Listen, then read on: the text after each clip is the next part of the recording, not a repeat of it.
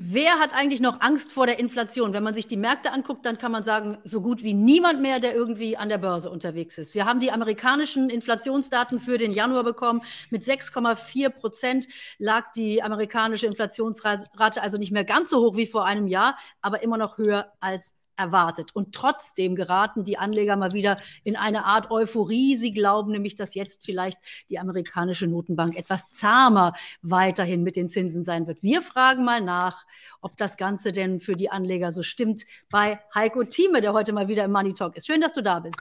Ja, nett, dass wir wieder zusammengekommen sind.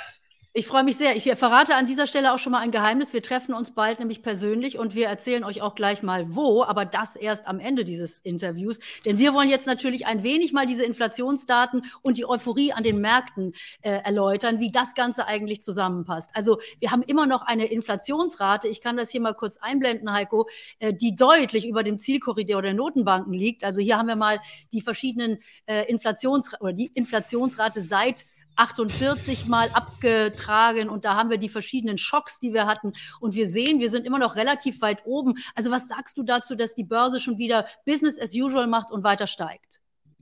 Also das äh, Ansteigen der Börse geht in Ordnung, zumal ich auch meine Prognose ja schon bekannt gegeben hatte vor Jahresende für dieses Jahr, um es gleich vorwegzunehmen. 17.000 DAX hieß ein neuer Höchststand. Wir kommen von 16.300 knapp her im Anfang vergangenen Jahres und beim Dow Jones Index bis zu 38.000. Das sind und bleibt meine Prognose.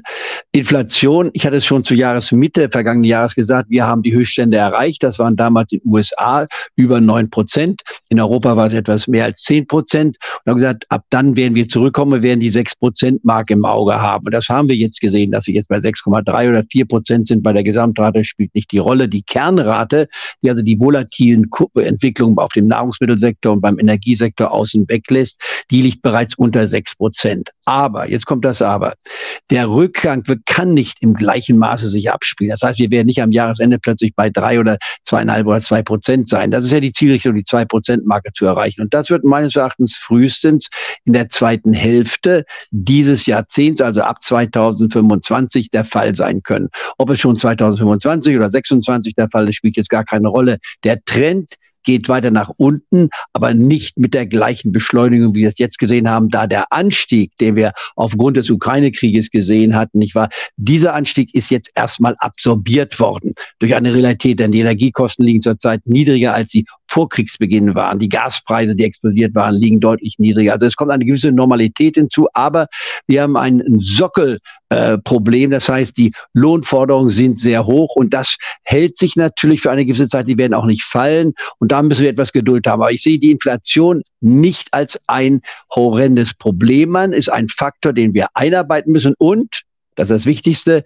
Unternehmen verdienen an der Inflation. Also sie können ihre Preise erhöhen. Der Leidtragende ist natürlich der Konsument. Und bei den Konsumenten sind die besser verdienen davon nicht berührt. Es ist gerade die untere äh, Einnahmequelle in der Bevölkerung. Die leiden am meisten darunter. Und da muss der Staat, wenn man so will, auch zugreifen und den Leuten helfen.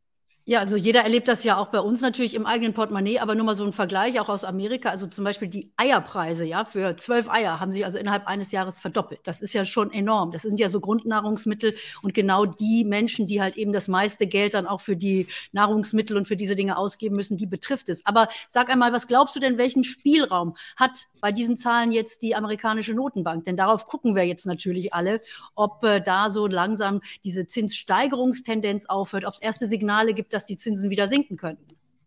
Also das Sinken würde ich erstmal weglassen für dieses Jahr. Ich glaube, das ist kaum realistisch zu sagen, wir kriegen eine, äh, eine Reduzierung in der Lohn, in der, in der, in der, der Zinsrate, sondern wir kommen jetzt von viereinhalb Prozent in den nächsten zwei Tranchen, die kommen, nochmal mit einem Viertelprozent jeweils nach oben auf die fünf Prozent Marke. Und dann wird ab Jahresmitte zu entscheiden sein, ob die Notenbank nochmals etwas bremst, also weiter bei 25 Basispunkten bleibt, weil die Inflationsrate nicht so wie erhofft stark zurückgeht, sondern sich etwas hartnäckiger hält. Aber sie wird nicht schon eine Entspannung geben. Und damit muss der Markt fertig werden. Um das nochmal zu wiederholen, was ich vorhin sagte, wenn man jetzt den DAX-Index sich anschaut, wir sind also knapp unter der 15.500 Marke. Was heißt es denn jetzt im Klartext, wenn man sagt, ich gehe auf die 17.000 Marke? So mutig ist das jetzt im Nachhinein nicht mehr. Als ich die Prognose machte, war das noch ein ganz schöner steiler Anstieg. Jetzt sind es mal 10 Prozent, wenn man so will, nicht wahr, mit dem man rechnen kann. Und das werden wir wir bis zum Jahresende durchaus hinbekommen, weil ja am Jahresende die Börse dann auf das Jahr 2024 schaut. Da gibt es dann wiederum weitere Erleichterungsmaßnahmen, Entspannungssignale, auch Hoffnung auf eine allmählichen Leitzinssenkung. Aber in diesem Jahr Leitzinssenkung außen vor, nein.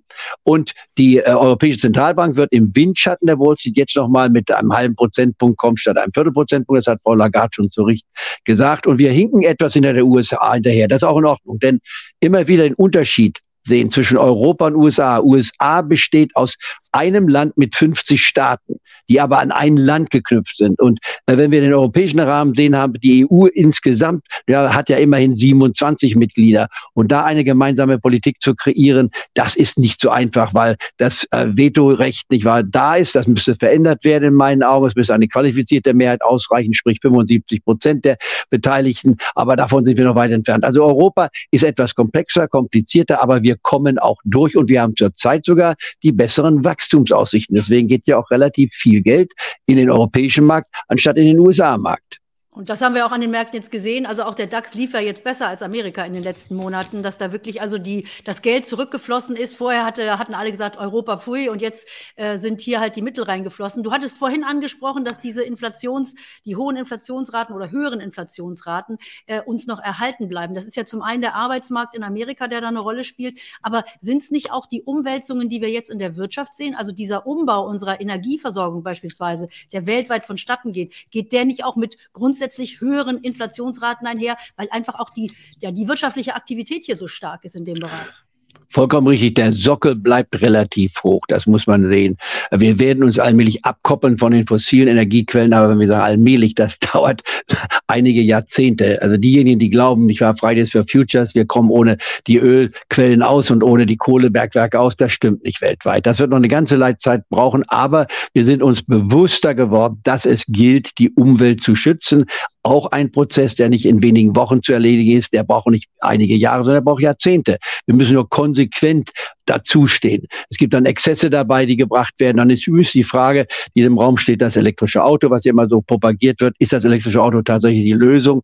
Denn der Batteriebau ist ja alles andere als umweltfreundlich. Also da muss man ganze Flexibilität haben. In anderen Worten, herkömmliche Anlagen werden weiterhin Bestand haben. Es gibt auch Ölgesellschaften, die man kaufen kann. Es gibt auch Gasgesellschaften, die man kaufen kann. Und dann gibt es erneuerbare Energiequellen, die man kaufen kann. Alles auf eine Karte setzen halte ich für falsch. Also Flexibilität ist gefragt und deswegen rate ich ja auch dazu, die Hälfte des Portfolios in ETF aufzubauen, also Exchange Traded Fonds, die ganze Sektoren, ganze Länder ab oder Kontinente abbilden, zwischen USA, Europa und Asien. Asien vertreten durch Japan als drittgrößte Wirtschaft der Welt und dann China als zweitgrößte Wirtschaft der Welt selbstverständlich auch, zumal ja jetzt Herr Xi seine Politik modifiziert hat. Er hat erkannt, dass er eine falsche Strategie gefahren hat. Die war sehr kostspielig. Die Nulltoleranz, ich war gegenüber Covid, war falsch. Jetzt verändert man das. Das bringt natürlich gewisse Höhen und Tiefen mit sich, aber die Empfehlung für den chinesischen Markt bei mir, die ich ausgedrückt hatte, als äh, JP Morgan, glaube ich, war es im vergangenen Jahr gesagt hat, man kann in China nicht investieren, habe ich voll draufgesetzt, man kann in China investieren, das brachte mittlerweile 50 Prozent ein. Also ich will jetzt nicht angeben, nur äh, gewisse, gewisse konträre Strategien zu fahren, ist äh, mitunter sehr sinnvoll. Und ich bin absolut ein konträrer Denker.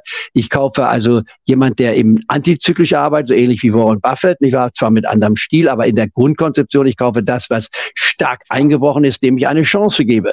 Mitunter gibt es da mal ein paar Fehler, die man machen kann, aber fehlerfrei sind wir alle nicht. Und dennoch glaube ich, behalte bei dieser Strategie, die ich ja nun seit Jahren praktiziere, auch mit dem Dreidrittel ein, sich einkaufen, nie zu glauben, man erwischt den absoluten Kiespunkt. Und ich mache keine Momentum-Strategien. Ich laufe also nicht einem Trend hinterher. Wenn ich was verpasst habe, gucke ich mir andere Möglichkeiten an. Und da gibt es enorm viel. Also in anderen Worten, zurzeit sollte man eine gewisse Bargeldquote haben, 10 bis 20 Prozent, eher 20 als 10 Prozent, um bei Rücksetzern nochmal kaufen zu können. Und ein wichtiger Punkt ist für deine Zuschauer, und Anleger ist, sie sind in einer besseren Position als die Profis. Die Profis haben viel größere Restriktionen. Die Flexibilität eines Privatanlegers ist die, dass er ad hoc sein Portfolio, gebe man von einem Portfolio, was mindestens sagen wir 100.000 ist, vielleicht bis auf ein paar Millionen hochgeht.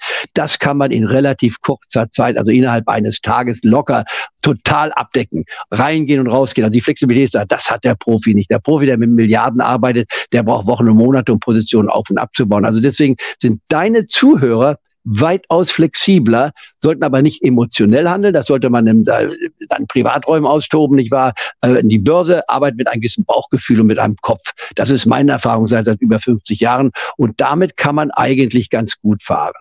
Heiko, wir werden uns jetzt mal genauer angucken, wo du die Chancen siehst. Aber ich fand es auch schon faszinierend im vergangenen Jahr, als wirklich die Märkte immer weiter eingebrochen sind und wir ja alle daneben saßen und dachten, wie tief kann es noch gehen? Und du hast seelenruhig uns erläutert, wie deine Strategie aussieht, dass du jetzt einkaufst und dann nochmal, wenn es zehn Prozent tiefer gefallen ist und wenn es weiterfällt. Also quasi eine Strategie, mit der man sich über die fallenden Kurse im vergangenen Jahr eben auch gefreut hätte und gesagt hätte, da kommt ja meine Chance. Also ähm, ich kenne dich ja auch nun schon seit 30 Jahren und ich weiß, dass du genau so eben auch erfolgreich anlegst. Und ich hoffe ja auch, dass alle Zuschauer, die hier im Money Talk sind, dann auch dahin kommen, dass sie seelenruhig wirklich über schwierige Börsenphasen kommen. Ganz wichtig an der Stelle immer noch mal der äh, Hinweis, es ist hier keine Anlageberatung, auch wenn wir jetzt über einzelne Titel sprechen. Wenn ihr da irgendetwas machen wollt, müsst ihr euch noch mal erkundigen. Hier also ist es keine Beratung, sondern ein reines Gespräch. Und damit, Heiko, kommen wir natürlich mal zu der Frage, wenn wir jetzt das Pulver trocken halten, halten. Worauf, soll, worauf sollten wir denn Ausschau halten? Also halt, was äh, unterbewertet ist, was wertbeständig ist und was deutlich gefallen ist. Das ist für mich nach wie vor die Strategie. Ich nenne jetzt mal im Automobilsektor. Autos werden gefahren werden. Ob das nun die autonomen Autos sein werden in der Zukunft oder nicht, spielt keine Rolle. VW ist nun eins der größten Autounternehmen der Welt, wird zurzeit mit einem Kursgewinnverhältnis gehandelt, was unter fünf liegt und das ist für mich preiswert. Ist das der tiefste Punkt bei 128? Weiß ich gar nicht. Aber ich weiß, dass es fast um 50 Prozent vom Höchststand von 252 Euro gefallen ist. Und da ist es für mich auf meiner Empfehlungsliste. Ich kaufe mich, wie gesagt, in drei Tranchen ein, wobei die Abstände 15 Prozent sind. Äh, in gewissen Hossephasen kann man schon bei 10 Prozent rückgängig äh, einzig einkaufen, aber lassen wir es bei 15 Prozent bestehen. Also wer jetzt VW kauft bei 128, kauft dann nach, wenn die Aktie noch einmal um 20 Euro fällt, also bei 108 und dann nochmals 15 Prozent davon ausgerechnet, das kann sich jeder sehr schnell ausrechnen, wäre ungefähr bei 92, 93 Euro, kauft man noch nochmals nach. Da hat man insgesamt drei Prozent. Das ist das Maximale, was ich in einen Wert investiere, mein Einzeltitel. Bei Nebenwerten, die also im MDAX oder SDAX sind oder auf anderen Börsen gehandelt werden, also nicht die großen äh, äh Werte, da lege ich maximal zwei Prozent in drei Tranchen an. Und dann gibt es hochspekulative Titel, die ich so als Casino-Aktien oder Anlagen bezeichne. Da kann man bis zu ein Prozent investieren. Allerdings nie immer in einer Tranche, sondern in zwei bis drei Tranchen sollte jeder machen, obwohl man nicht garantiert zu jeder Tranche kommen kann. Es kann auch sein, dass man nur ein Prozent investieren kann in eine Aktie, wenn die VW jetzt nicht weiter fällt, hat man halt nur ein Prozent bei 128. Wer mir aber schon vor einigen Monaten gefolgt ist, der hat schon drei Prozent, weil er schon angefangen hat, als die Aktie unter der 190 Euro Basis war, weil sie dann über 25 Prozent vom Spitzensatz gefallen war. Also kurzum, diese Flexibilität muss sein. Und ich gucke mir auch die Kommentare bei dir auch an. Dann gibt es ein, oh, der Heiko Thieme, der permanente Verlierer. Also da muss ich eigentlich gar nicht zu antworten. Ich war, wer mal drei Jahre lang die Nummer eins in Amerika war, ich war von 8000 Fondsmanagern, der muss sich nicht genieren, seine Meinung zu äußern. Und das tue ich nach wie vor auch locker. Ich rede viel, das ist richtig, ich rede schnell, das muss man mir zugestehen, weil es wäre erst potlangweilig, wenn wir hier so rumstottern würden. Aber ich lasse ja auch Fragen zu und das sehen wir auch bei dir. Genau. Ich komme immer mal wieder zu Wort. Das finde ich toll. Und meine Zuschauer, weißt ja auch, die schreiben dann auch in den Kommentaren, ich rede viel zu viel. Dann sage ich immer, das ist ein Gespräch. Da hat eigentlich jeder den gleichen Redeanteil. Aber ich lasse dich natürlich, ich lasse dir gerne in dem Money Talk hier auch den Vortritt. Aber du hast jetzt gerade äh, deutsche Autowerte genannt, also äh, mit VW. Du warst ja sehr, sehr lange in Amerika. Was hältst du dann jetzt von den amerikanischen gefallenen Engeln, also von den ganzen Tech-Werten?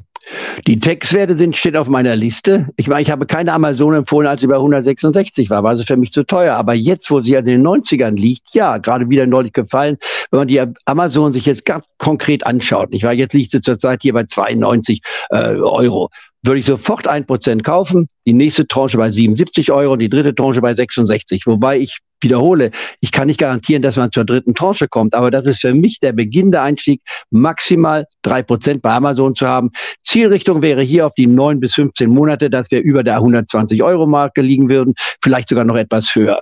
Äh, die Unternehmen sind gefordert, sie müssen Leute entlassen, weil sie sehr viele Leute eingestellt haben in der Pandemie. Das hat sich jetzt äh, wieder normalisiert. Deswegen werden dort Stellen freigesetzt. Das ist aber keine Paniksituation. Und sie hat ein gutes Konzept. Ich benutze selbst Amazon. Ich nehme an, du auch und andere auch nicht wahr, weil sie einfach einen guten Dienst haben. Ich war ja gerade jetzt in den USA gewesen. Wenn man so sieht, wie die ihre Pakete ausliefern, das ist schon beeindruckend. Also Amazon gehört dazu, zumal sie auch im Cloud-Geschäft tätig sind, ist für mich eine gute Adresse. Und Meta, Meta, die frühere Facebook, kann man auch kaufen. Nur bei Meta habe ich ein Problem.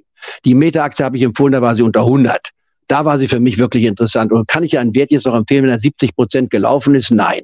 Dann sage ich, wer drin ist, der kann drin bleiben, mit einem Stop sich nach hinten absichern. Aber Neukauf nach 70 Prozent fällt mir ein bisschen schwer, obwohl das Unternehmen gut aufgestellt ist, hat interessante Möglichkeiten. Nur ich bin Antizykler, das muss man verstehen. Für mich kommen primär, bis auf ganz wenige Ausnahmen, Werte in Frage, die gerade gefallen sind und nicht gestiegen sind. Deswegen habe ich zum Beispiel hier äh, die Fresenius auf meiner Liste gehabt. Ich habe die Venovia auf der Liste gehabt, da war sie bei 20 Euro, nicht wahr? Es gibt viele Werte, ohne jetzt angeben zu wollen. Das kann jeder nachvollziehen bei mir, wenn er mal unseren Club reinschaut oder bei der Plattform sich anschaut unter heiko-teame.de. Da findet man alle Details, auch unsere Schieflagen. Ich habe zum Beispiel eine aktuelle Schieflage, das ist Morphosis, bei der ich meine, man kann weiter drin bleiben. Ich habe eine zweite, das Philips, da mache ich mir zurzeit Sorgen wegen der möglichen Prozesse, die Philips kriegt in Amerika wegen ihrer Atmungsgeräte. Da gibt es Probleme.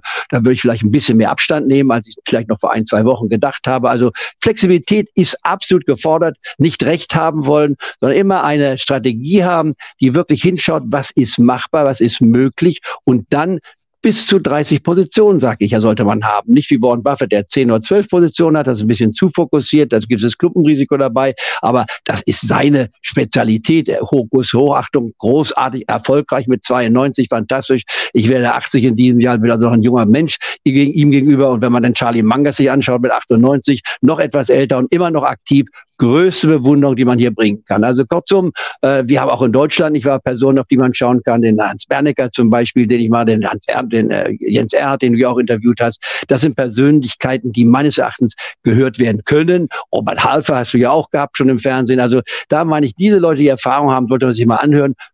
Da gibt es Meinungsunterschiede. Ich bin nicht ganz so pessimistisch wie mein Freund Hans Bernecker zurzeit. Ich sage nicht 40 Prozent Bargeld, sondern 20 oder 25 Prozent reichen aus. Aber das sind Nuancen. Generell kommt es darauf an, dass sich deine Zuhörer sich mal anhören, was sagen denn diejenigen, die auch einen gewissen Erfahrungssatz haben. Da gibt es junge Leute auch, die man sich auch gerne angucken kann. Beck zum Beispiel auch, der als äh, Mathematiker tolle Strategien hat. Also kurzum, ich will jetzt nicht alle erwähnen und die ich nicht erwähnt habe, heißt nicht, dass ich sie nicht berücksichtige oder nicht schätze. Das Feld ist groß dann gibt es die Moderatoren und Moderatorinnen, was du ja aufgebaut hast jetzt und weiter ausbaust. Oder wie Markus Koch, mein früherer Trainee, ich war der, der sehr erfolgreich ist mit seiner Strategie. Also kurzum, es ist ein breites Feld und der Zuschauer oder der an, potenzielle Anleger muss sich nur fragen, was mache ich mit meinem Geld? Und da gibt es die erfreuliche Nachricht, Deutschland wächst an Aktionären. Und zwar besonders die junge Gruppe, also meine Kinder sozusagen. Ich war äh, die 20 bis 40-Jährigen.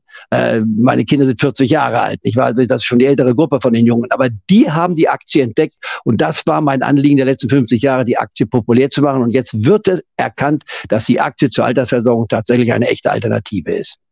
Und deshalb treffen wir uns, Heiko, und jetzt lüften wir auch das Geheimnis am 4. März in Frankfurt. Also wer zufälligerweise am 4. März in Frankfurt ist oder nach Frankfurt kommen möchte, der kann uns treffen. Wir haben uns auch, Heiko, lange nicht gesehen persönlich. Ich war früher ja auch öfter bei dir in New York und äh, habe da natürlich auch die Kollegen getroffen. Also wir sind jetzt in Frankfurt am 4. März. Wenn ihr Näheres wissen wollt, schreibt mir in den Kommentaren und ich werde euch dann alles weitere dort sagen, wo ihr uns treffen könnt und was wir dort machen machen in Frankfurt. Es geht natürlich um Geldanlage, gar keine Frage. Wenn ihr diesen Kanal noch nicht abonniert, macht es jetzt.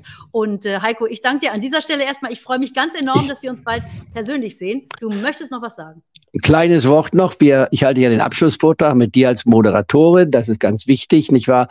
Und äh, die Frage ist natürlich, wie, wie geht's weiter? Wir haben zwei schwarze Schwäne gesehen. Als ich den letzten Vortrag in Frankfurt hielt, den letzten physischen, war es der 29. Februar vor drei Jahren. Jetzt also wieder freie Bahn.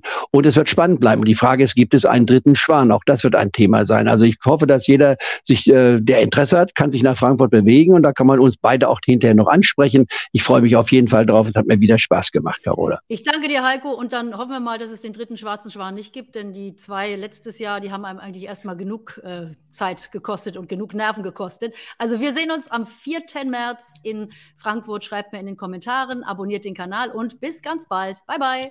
Ciao, ciao.